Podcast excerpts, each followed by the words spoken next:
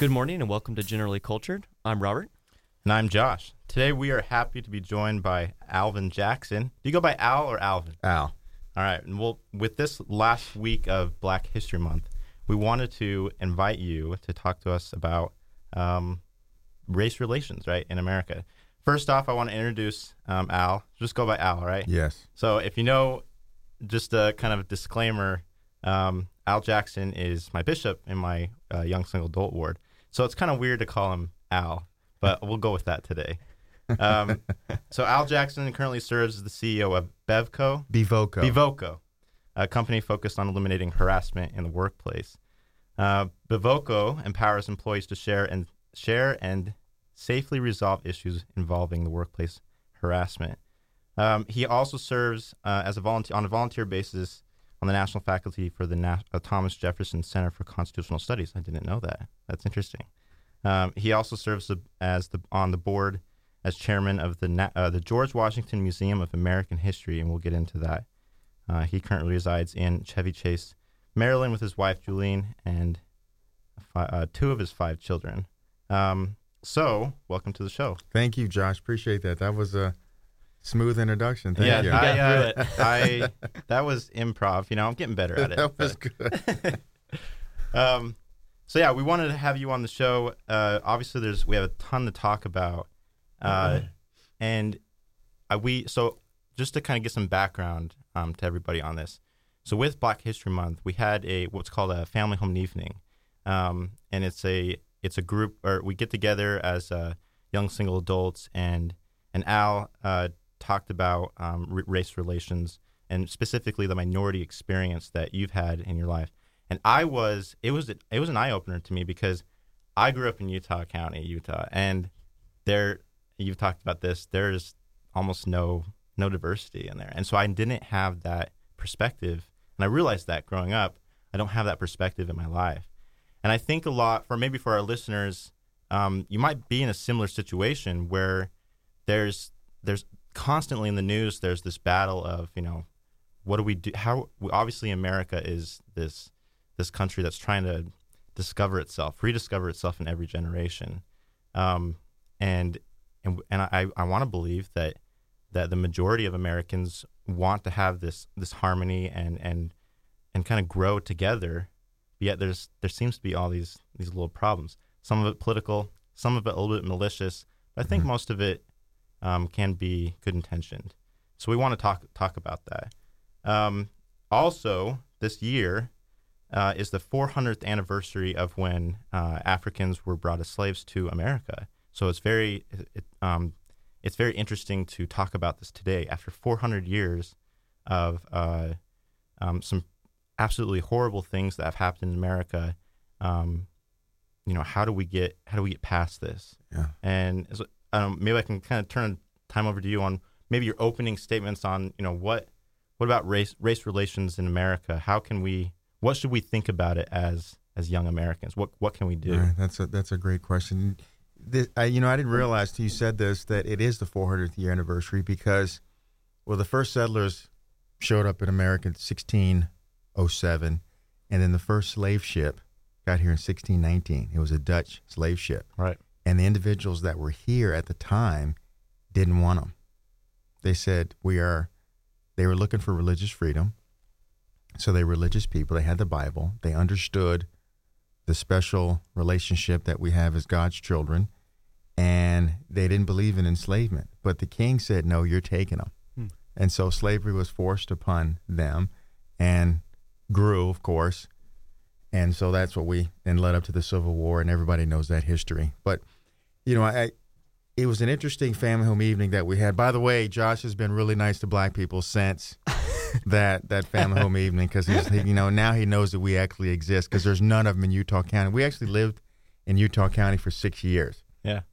and we were the only, probably the only black family in Utah actually celebrating Black History Month on a regular basis because they weren't doing it in the schools hmm. Right. Not at all. And so, with regard to race, relations today, a, a lot of it, and I think you touched on it, is is media driven. I, I think the media, their mission is to be is to be to create divisiveness, and and we've allowed that through social media, Twitter and Instagram, to exacerbate an issue that I think, I think our country has moved really well in the right direction regarding race relations. I mean, my my kids feel safe in the world. I I've had no issues with it, and you know, personally in terms of my career. I mean, I've I've worked for companies like Boeing, uh, uh, Northwest Airlines, Northrop Grumman, and I haven't had many issues. I mean, it's just I've been promoted based on my my work ethic and my ability to produce. And you know, we my my son, you know, he plays basketball. He plays for the New Orleans Pelicans, and he has no issues with it. My I have two girls that live in Utah, and they seem to be doing great because really how we've tried to raise our kids is to be part of the solution, not the problem, and and not to look for issues uh, involving race or or play the race card. What you know.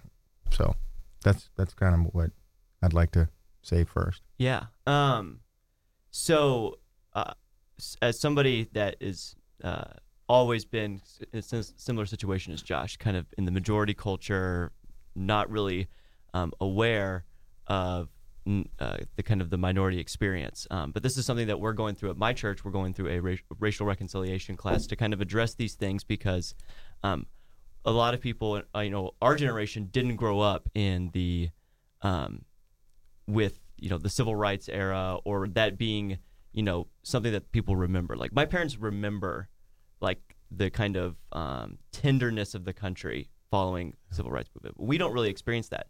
Um, but we tend to uh, in our in our generation we tend to be accused not of overt racism but of um, color blindness that's now become kind of the new um, uh, uh, kind of tag that we get we get uh, That's interesting. What do you mean by that, color blindness? So I think that for a lot of us, we were raised reading, you know, our kind of experience with learning about Black history was reading MLK's "I Have a Dream" speech. Right.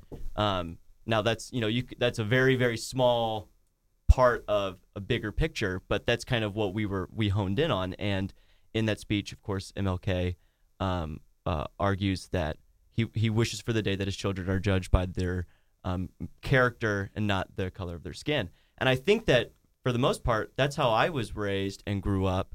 And now you'll you've seen a we've seen a kind of a shift, or at least I have, in the conversation that no, it's not about color blindness. It's about this. It's the celebration of diversity, and you have to celebrate each and every identity that comes comes through. And I see we see, I see that a lot in kind of mainstream culture, whether that's um, the NBA is a very vocal uh, proponent of this.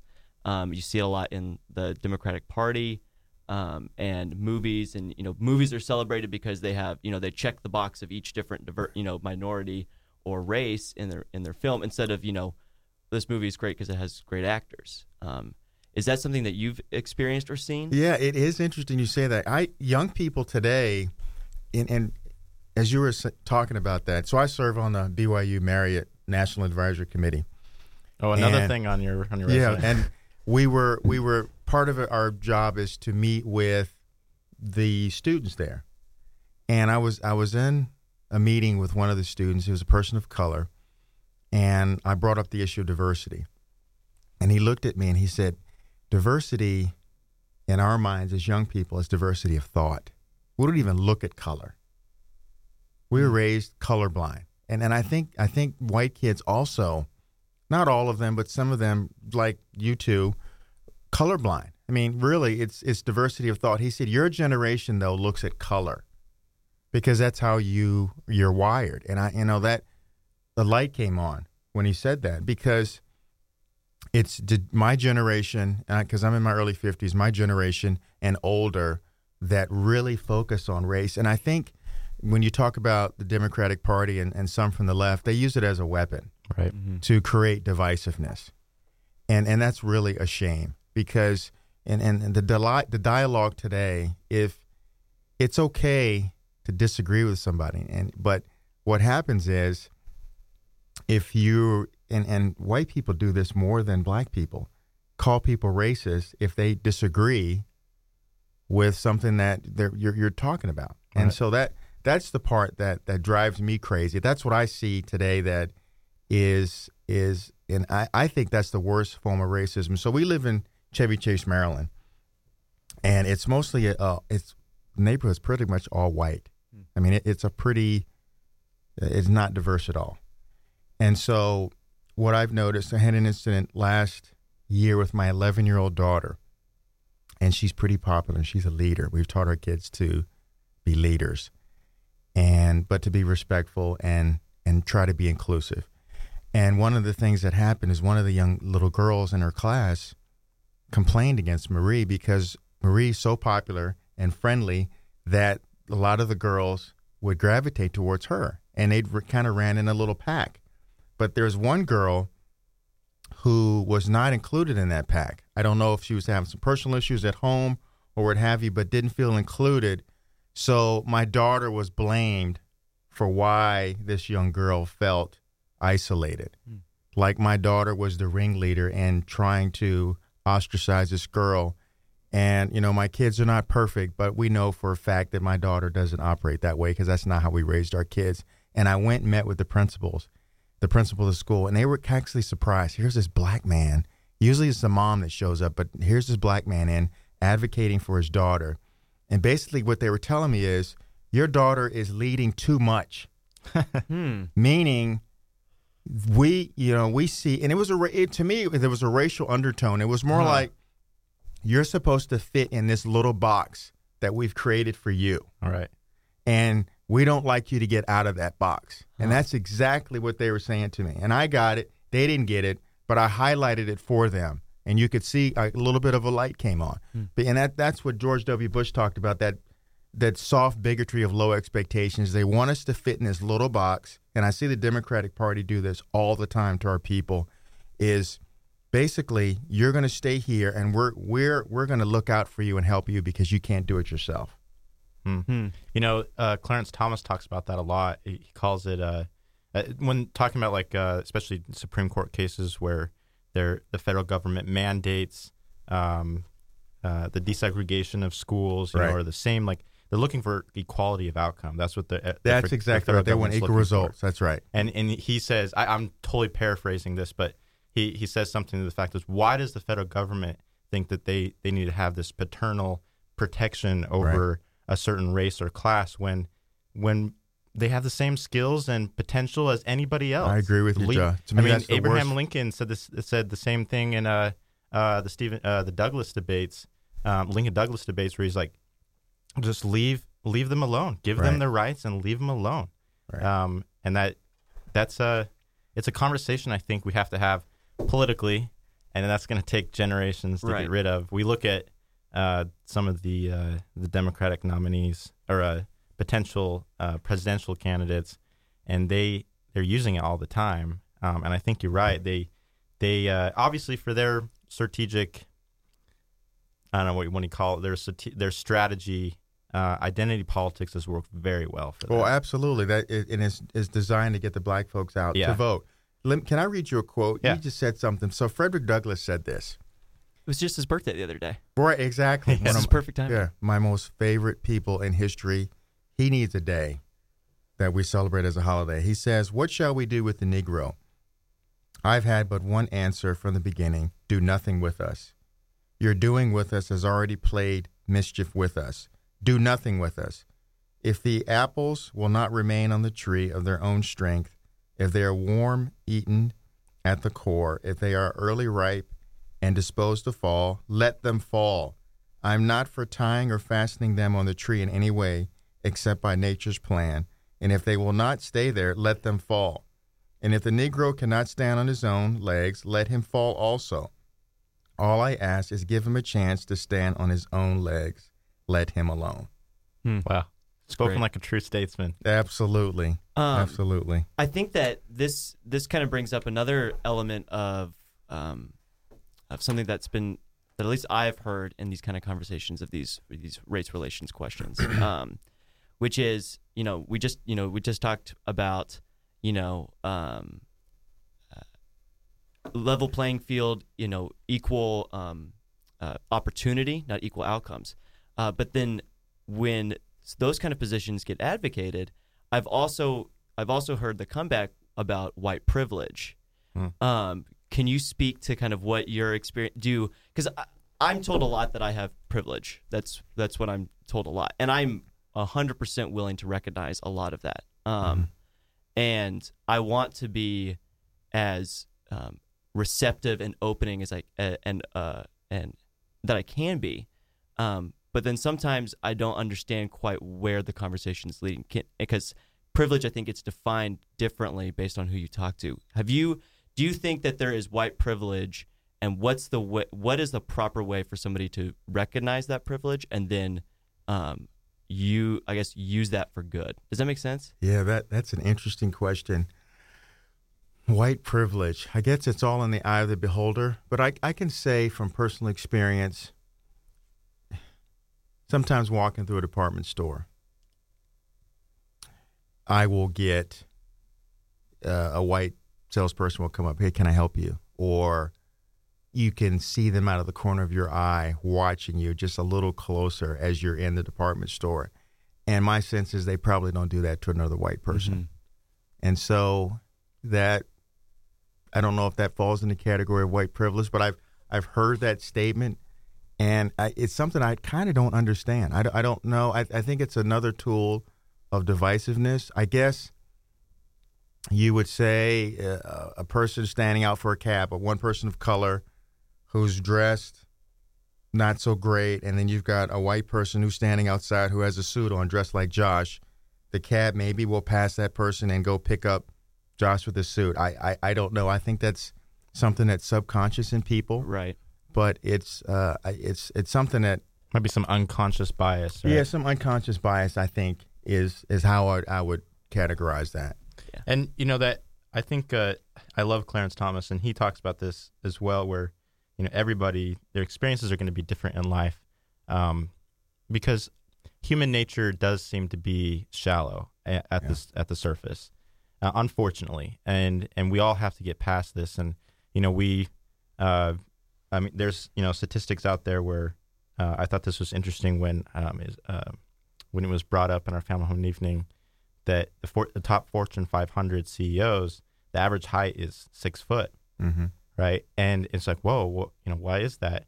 And and and a lot of that's like, okay, well, obviously, you know, height throughout the ages has been seen as a leadership status, right? And in the Bible, you know, Saul, he's he's he's tall, King Saul, right? He's it's he, he's specifically mentioned as being taller than the rest of the people, um, and we know, and of course, the Lord tells us later uh, that that's it's it's superfluous, right? It's not. It's very um, you know, men looks on on the outward appearance. The Lord looks on the heart. Um, we know that's we know that's who we need to be, but yet there's still these unconscious biases that that affect every single one of us. Um, you know, maybe it's the clothes we wear, maybe it's the way we talk, maybe it's uh, you know the accents we have, or or the way that we like to, you know, uh, comb our hair. Or you know, a good example. I'll, I'll let this one out. So I had a beard for a while, for the last like two months, and I realized very quickly um, people would treat me differently because uh, they thought I was older. Now that's something that all young men will probably run into. And then when I shave it, I have a very, I have, I'll admit it, I have kind of a baby face. People think I'm really young, and and really at the surface point, uh, surface of that experience, you're like, well, who cares, right? Um, but yet it still affects people. Uh, what's the differences in your experience between, you know, because I'm trying to understand how racism or how how the minority experience is ex- is experienced today, right? Yeah. What is the difference between these unconscious biases and how subtle racism might be experienced in today's today's day and age? Yeah, I can speak from personal experience. So, gone are the days where, and I've had this happen to me as, as a young person, where I was actually called the N word, and I can Mhm. count probably on one hand how many times that has happened. I can deal with that. That's more overt. Right. What what I see today, and what I've seen as I've grown uh, to the age I am now, is more of a covert racism. It goes back to that soft bigotry of low expectations. The the the view that some people might have of me of being inferior. And I, I one thing that I can't stand is this came up in the family home evening is when a white person describes me as articulate. Because mm. white people don't describe other white people as articulate too often. It's almost as if, you know, I, I'm supposed to speak English this way. And and but the perception is by some white people that, wow, Al's really articulate meaning they didn't expect me to be able to speak this way because of what they've seen on TV or what has been their experience in terms of, and, and you guys even highlighted as well. Your experience has been you've grown up in homes and communities where it's mostly white people Mhm. that your parents hung out with, and that's all you ever saw. And your exposure to black people is what you saw on TV. And usually, we're exposed on TV as it's it's usually a movie like The Green Book or Hidden Figures or something from the '60s or before. Like remember the Titans or Yeah, something. right? exactly. Where it has to do with race relations, and black people don't talk so uh, articulately in in those movies, or it's the hip hop culture Yeah. is what you see, or we're doing comedy. But very rarely do you see white people in serious roles on TV like a Denzel Washington and James Earl. Those are few and far between. Right. And you know, we going back to when we talked about to me racism and discrimination will never be eradicated because of our we, one of the greatest gifts God gives us is agency. The ability to choose and discriminate. And so we're all always going to have these issues because of our subconscious subcon- subconscious view of of others and our own you know shallowness that you referred to as well. So I you know that's that's been my experience with racism today. It's more it's more covert. It's more looking at me and my children as inferior as opposed to someone who's who's equal. Yeah. Um, you clearly, with your background, you clearly um, have a passion and, and interest in American history. Yeah. Um, uh, one thing that uh, gets talked about a lot is that America is inherently racist. Um, uh, that it's uh, it was founded with slavery, and that's still part of its identity. And um, basically, history has American history has moved to eradicate that kind of original sin of slavery. Um, you've even gotten to we've even gotten to the point where in some universities, you know, uh, certain parts of American history aren't taught, or they are taught from a perspective uh, that the the the country and its founding is negative and something that we should be ashamed of. What are your kind of thoughts about that? Yeah, that that's a great question.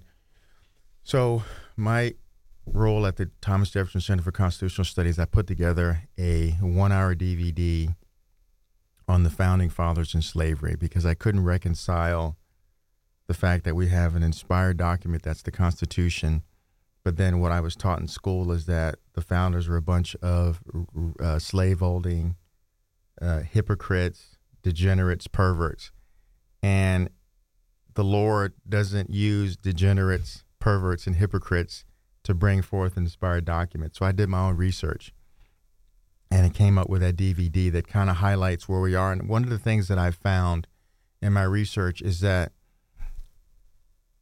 slavery is a human problem, it's not a racial problem. Because throughout, if you know your history, you know that everybody at some point, white, black, brown, yellow, have been slaves at some point. We still have it today. And we call that sexual ex- exploitation. We still have slavery. And so is is it something that I condone? Of course not. I mean it's an evil. There's no question about it. But we have to look at it in the context of what history teaches us. That's why it's so important for people of color today, particularly African Americans, to know their history, to know the stories of Frederick Douglass, Harriet Tubman, Booker T. Washington, who who who were slaves, and they overcame it, and they overcame it through education, and through the a love of God, and so we shouldn't run from our history. It's it's part of who we are as America, and I see those individuals that I just named, Harriet Tubman included, as my founding fathers, because they played a role in building America. Yes, they were slaves, but they also fought to get rid of slavery. And so it's something that we should, I don't necessarily celebrate, but we should embrace it and and make it part of our curriculum because you're right they don't teach it in the schools today. Mm-hmm. And and I, I I have a different view of the founders. I mean look at Frederick Douglass for example. When he escaped to freedom he spent the rest of his life trying to abolish slavery. And he got together with a group of abolitionists. William Lloyd Garrison's one of them. And they taught him said Frederick the Constitution is a pro-slavery document. The founders were frauds and it wasn't until Frederick left them, went to Rochester, New York, started his own newspaper, he actually opened up the Constitution and read it itself. And what he found was, and this was his journey down his road of intellectual independence. And that's what we all need to do as, as people, is find out this information for ourselves. So he read the Constitution and he realized that this is the means for getting rid of slavery. Based on the Constitution, and natural law, which, which is based upon slavery, is unconstitutional. So then he started preaching that, and so did Dr. King. Dr. King used Frederick Douglass's words in, in his "I Have a Dream" speech. There was promises in the Declaration of Independence and the U.S. Constitution for all people, mm-hmm. everybody. As you notice, the the word slave or slavery doesn't exist at all in the Constitution, not at all. Mm. So it goes back to your question, Bert. We we need to understand and learn our history. And and you know, one instance, and I don't want to drone on too long, but the three fifth clause. Right. Yeah.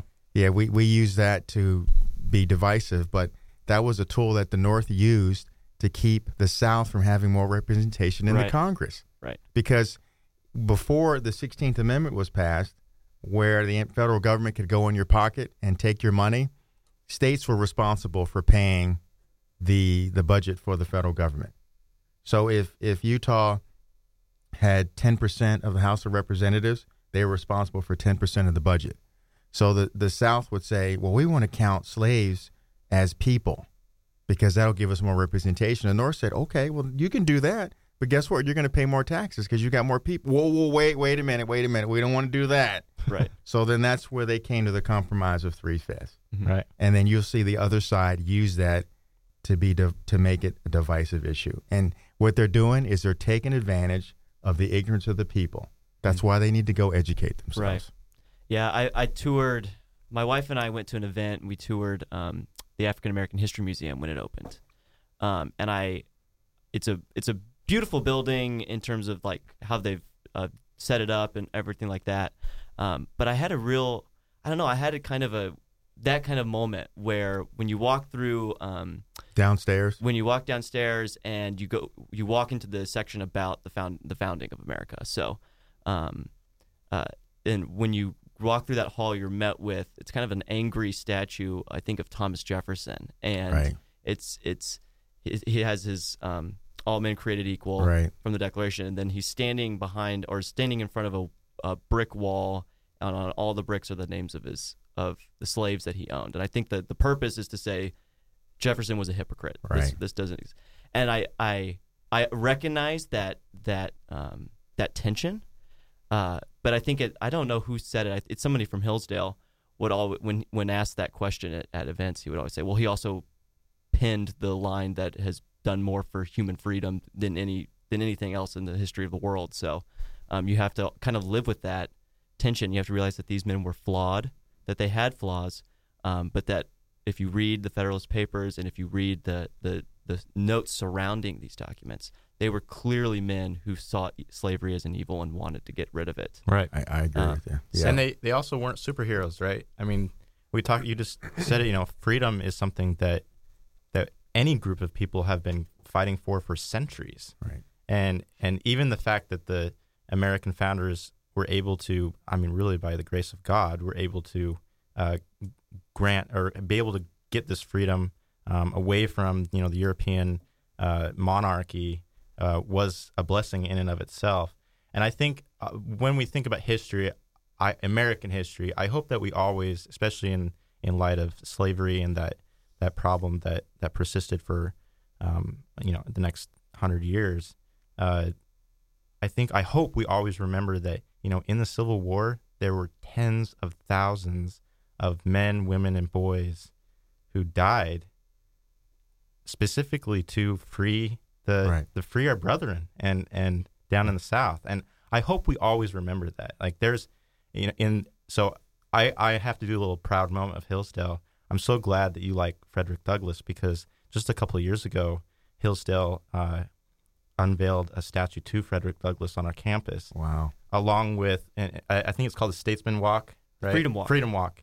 We have George Washington on the campus, Thomas Jefferson, uh, Abraham Lincoln. Abraham That Lincoln. is so cool. Uh, there's uh, Churchill, um, Reagan Reagan, and- and Thatcher. Thatcher. and then Fred- Frederick Douglass uh, was one of the new ones. Maybe I need to come visit. That's Yeah, why you you need to go. Yeah. But he, um, one thing that I've always, and this is why I think Hillsdale does a little bit different. It's important, um, and something that I mean, especially you know, like like we talked about growing up in Utah, and it's no fault of anybody. It's just that I think it's these we don't think about it in the history books. We don't talk about you know these these uh, like Frederick Douglass. We don't talk about it very often. right. And then at Hillsdale, Mainly because he was a Republican. yeah, Ooh. that's yeah. uh, that's interesting. We can talk about that in a second. yeah.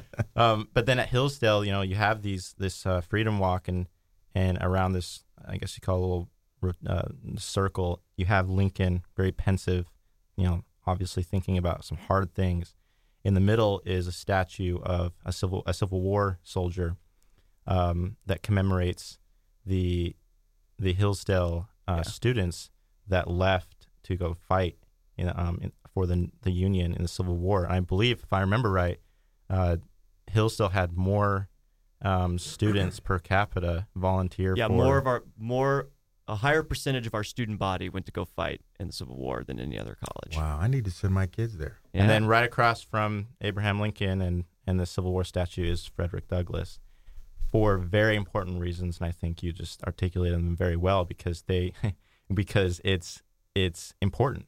It's uh it's something that we have to remember. We have to remember that um, there's been a lot of sacrifice. That's right. Um, have you been to Frederick Douglass' house in, his house in Southeast? No, I haven't. it's you- my last thing on my DC tour You that I have have to do. to go see it. You have to get a ticket ahead of time, but you go through his house. It's amazing. I bet. Yeah. You Uh, can feel his spirit when you go in there. That's good. awesome.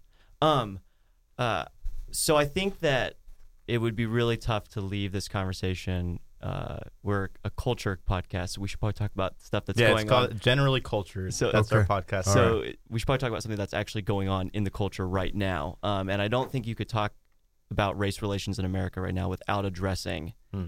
what's been going on with the Colin Kaepernick situation. I think that that has um, dominated the news in terms of um, uh, uh, conversations about race and, and and racial reconciliation in America today. He just settled, um, I believe, with the NFL the uh, the other week or last week. Um, so he's gonna he's settled his case. Um, and I, Settled for a lot of money. I settled for a lot of money, and I believe with um, last I heard was going to be he'll he'll sign with the team uh, before next season. So he does he does expect to play at Hmm. some point. Is my is my understanding. Um, he his protest was was an interesting kind of moment in American hit in American history. I think um, people who don't even watch football knew what was going on. Um, do you think that? But but that being said, I don't know necessarily how much he accomplished in his protest. Um, we I haven't really seen any tangible results. Um, I hope that uh, it did uh, bring some awareness of uh, police brutality that was going on in certain in some areas of the country.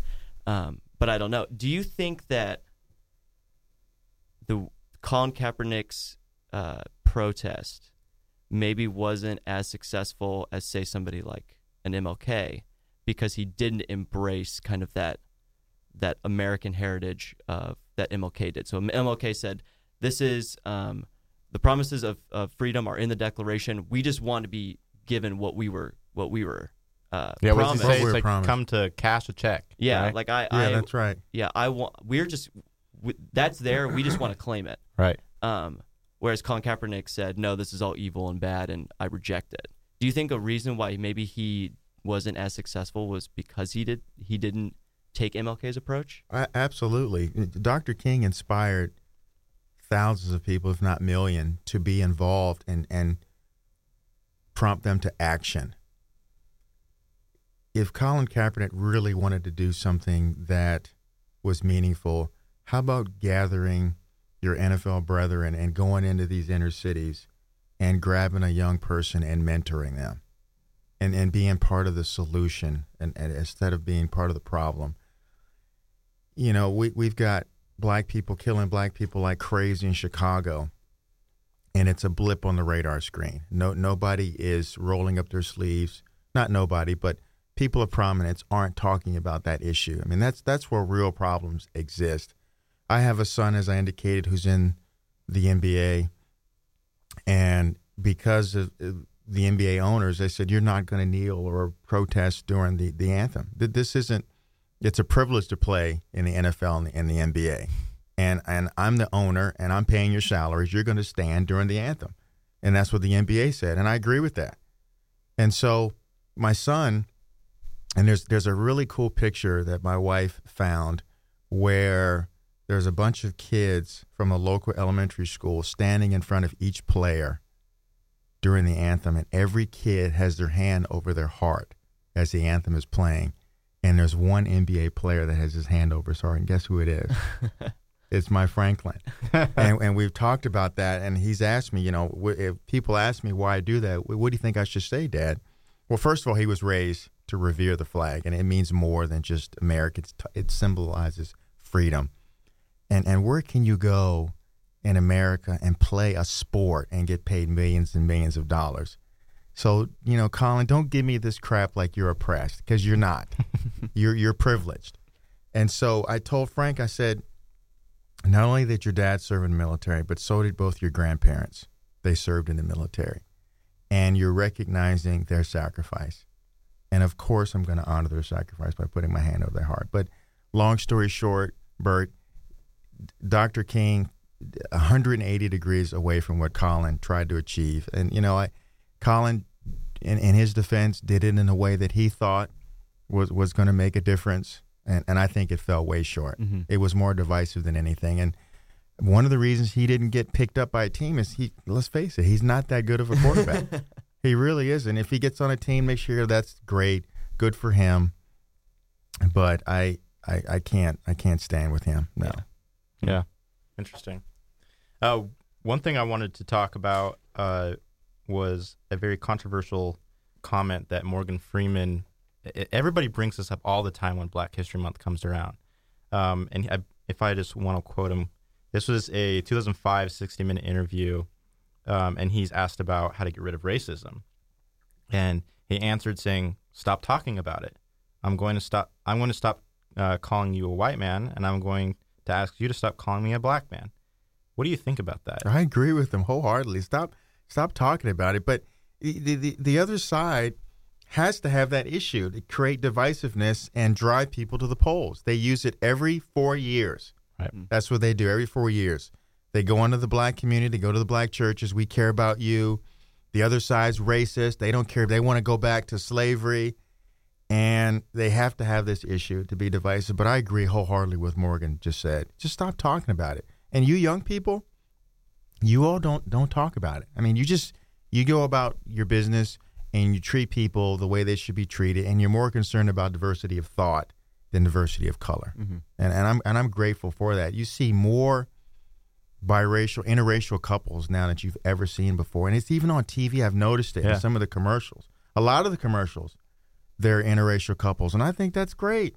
That's great. And you go back to you said what you said earlier the Lord made us different colors, I think, to hopefully encourage us to look on each other's hearts as opposed to our outward mm-hmm. appearance, because that's how He looks at us. Mm-hmm. And I think that's why there's diversity in our society because of that reason. Mm. That's uh, that was beautiful. Uh, I I think that's exactly right. I and I, I hope that uh, as we continue to, to think about this and and move forward, um, there really I, I really want to believe, and I I believe there is a lot of people out there that just they just want to they just want to have this harmony, right? Let's right. yes, there was incredibly incredible suffering in the past and some really hard things that we had to move past um, or get over as a country, and and some uh, amazing heroes like MLK, Frederick Douglass, um, Abraham Lincoln, and others that that helped our country move uh, in a way that, like I said, I don't think they did it alone. I think they I think the Lord helped them uh, and has helped this country in a way, and I think he's continuing to help this country in a way that um, that we can we can truly be free Mhm. and and and truly value each other for who we are, uh, rather than you know what we look like or what well we wear. Well said. Hmm. Well said. Um, I have one one last question because it's kind of been talked around, but I kind of want to get at it. Um, has there been a moment, whether you know, I guess my question is, were you raised uh, conservative and um, uh, in that in that uh, line of thought, or did you have a moment where you kind of maybe became disillusioned with whether uh, like the Democratic Party or or something like that? That that's interesting. I'm starting say to feel that. like I, I've like that's happening. I just want to know the backstory. No, I, I was I was raised. We didn't have a party. I mean, we weren't raised. We were raised conservative. We were raised to get an education, work hard, and rely on the Savior. Mhm. That's that's how I was raised from the very beginning, and that's how my wife and I have tried to tried to raise our kids. Because if you have those three things, you can pretty much overcome anything. If one door closes, there's going to be another door that opens to you. When I started lobbying on Capitol Hill, I did that for 16 years. When I first started, I was a registered Democrat because I thought that's what we were supposed to be, is to be Democrats because we were we were black, and my parents voted Democrat, and I'll touch on that a little bit later. But when I was up on the hill and I would watch the philosophies of both parties, the Republicans seemed to say to me, "You have God-given gifts, Al. We're going to get out of the way and allow you to ascend on your own and pull yourself up by your own bootstraps. We're going to get out of the way. Less government. The Democrats, on the other hand, would would would say to me, that not literally, but Al, you're a great guy, but you can't do it on your own. You need us to help you along the way. Just stay stay over there in the corner. We'll pat you on the head, and we'll come. We want you to come vote every four years for us to keep us in power. But we're going to take care of you through these programs that really have actually enslaved my people. They've enslaved our people. They've taken the dad out of the home and have contributed to destroying the family. That's why we're a lot of in the situation we're in now as a race. Hmm. Those those programs, starting from uh, the, the New Deal that Roosevelt came up with to Johnson's poverty program, they've done more harm than they've done good. But that's kind of been that was my aha moment. That was Mhm. back in 1994 when I started lobbying on the Hill, and I could see the differences between the two parties. Unfortunately, the two parties are too close. They're they're actually there's not a whole lot of daylight between both parties now, which Right. is unfortunate. Yeah, which is it's interesting because the number one thing that kind of gets the number one talking point, at least on the news or anything like that, is that these these parties are so polar opposite that there's so much division. And when I look at stuff, I go, oh, they're pretty they're, pretty, close. similar. They're pretty close. Um, that's interesting. Yeah. Well, this is. I think this has been one of our greatest podcasts. So no, thank you so much. you I for think say that to everybody. Absolutely. Are you kidding me? No, me? actually, you're the only one that said that too. well, I, I appreciate that. This is a great topic. I'm I'm so grateful to be asked to do this because I love talking about these things, and it's just so incumbent upon us. And if I could leave any, you know, the last message I'd like to leave with anyone: go educate yourself, get educated, pray about it, have the Lord involved in it, and just treat people the way that you want to be treated, and everything usually works out. Yep. Awesome. Awesome. Um, well, this has been generally cultured. Uh, uh, thank you for joining us. Um, uh, as always, you can follow uh, me on Twitter at rd hassler. And then you can follow me at wjosh underscore lee, and we'll see you next time.